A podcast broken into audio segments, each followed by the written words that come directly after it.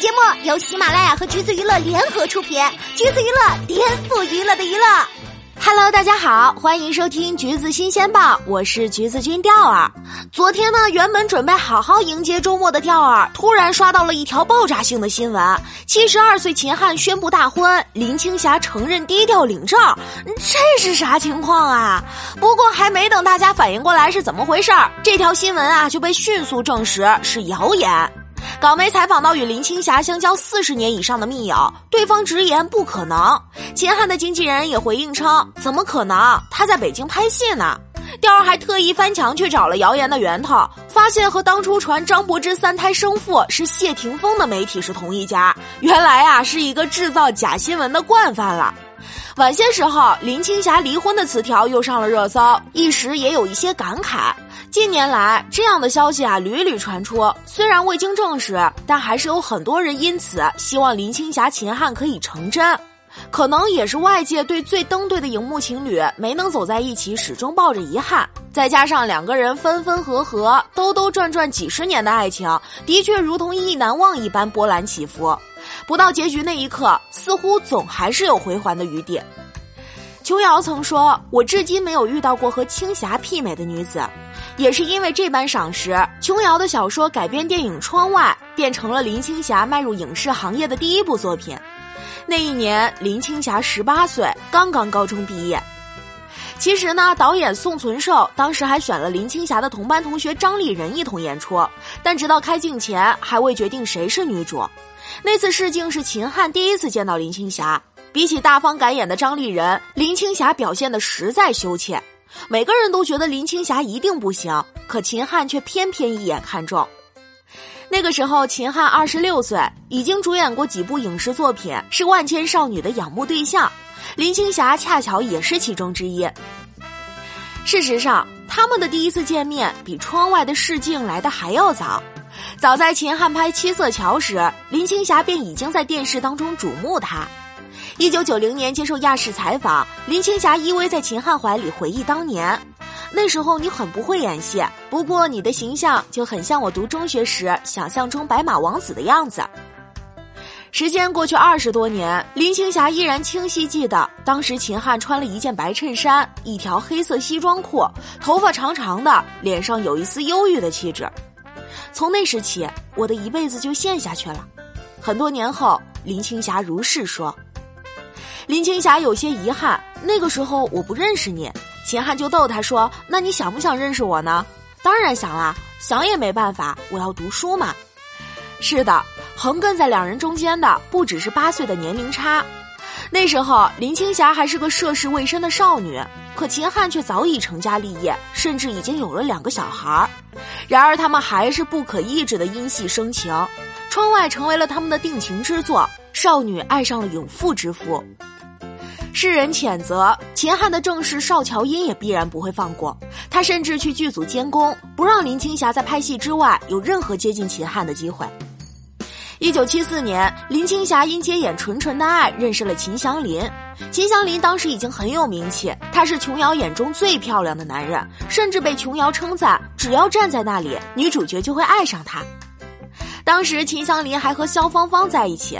三年之后，两人分手。有传言说是因为林青霞，而就在秦祥林恢复单身的这一年，因为合拍《我是一片云》，他也被牵扯进林青霞和秦汉的感情当中。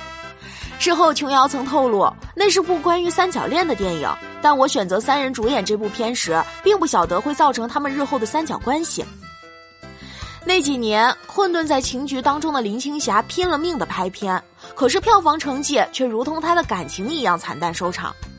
一九七九年，她被安排参加亚洲影展，异军突起的新人斩获奖项，可林青霞却颗粒无收。到了晚宴，众人左等右等都没等来林青霞，冲进屋子却发现她已经昏迷不醒。有人说他是因为影展失利愤懑难平，也有人说他是求而不得为情所伤。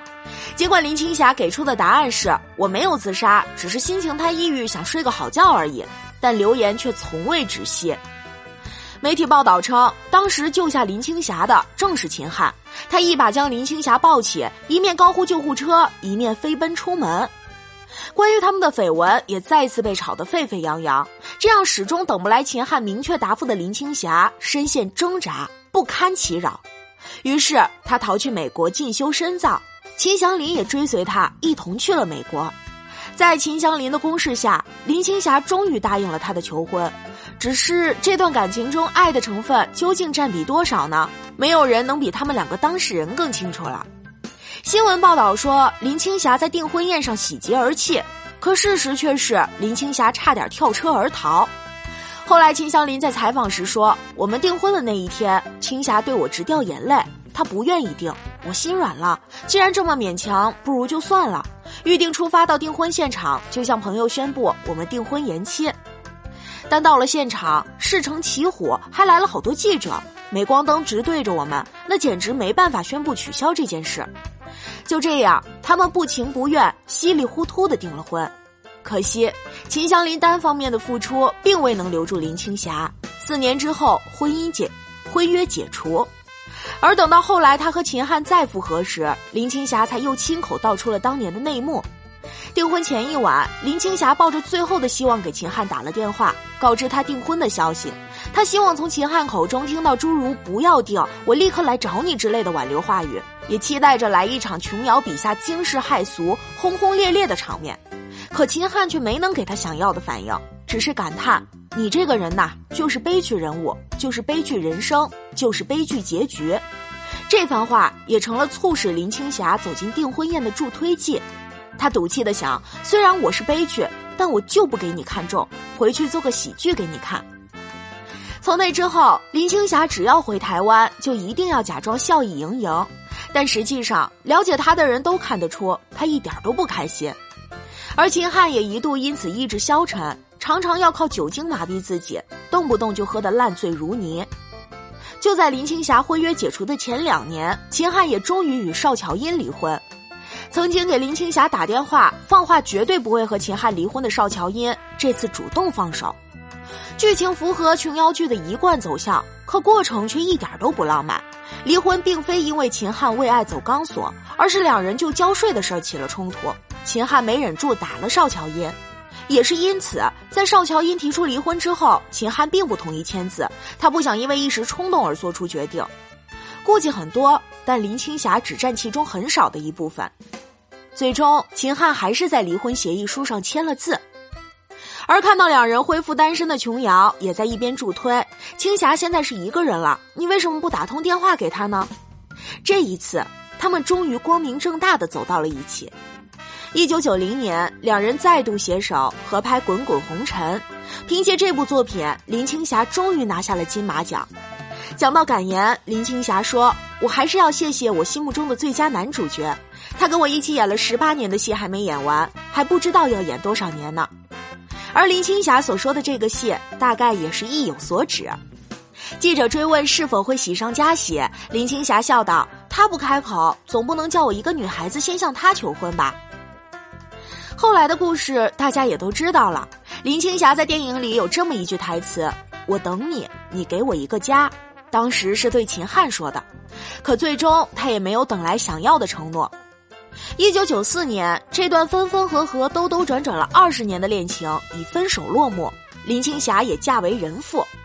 时隔多年再次接受采访，秦汉说：“人生好比一场盛宴，只要捡最好的部分尝过了，就已经足够了。”不必苛求太多，林青霞也在《窗里窗外的回忆录》中写道：“世人说人生如戏，戏如人生，真实人生这场戏比虚构的剧情更富有戏剧性。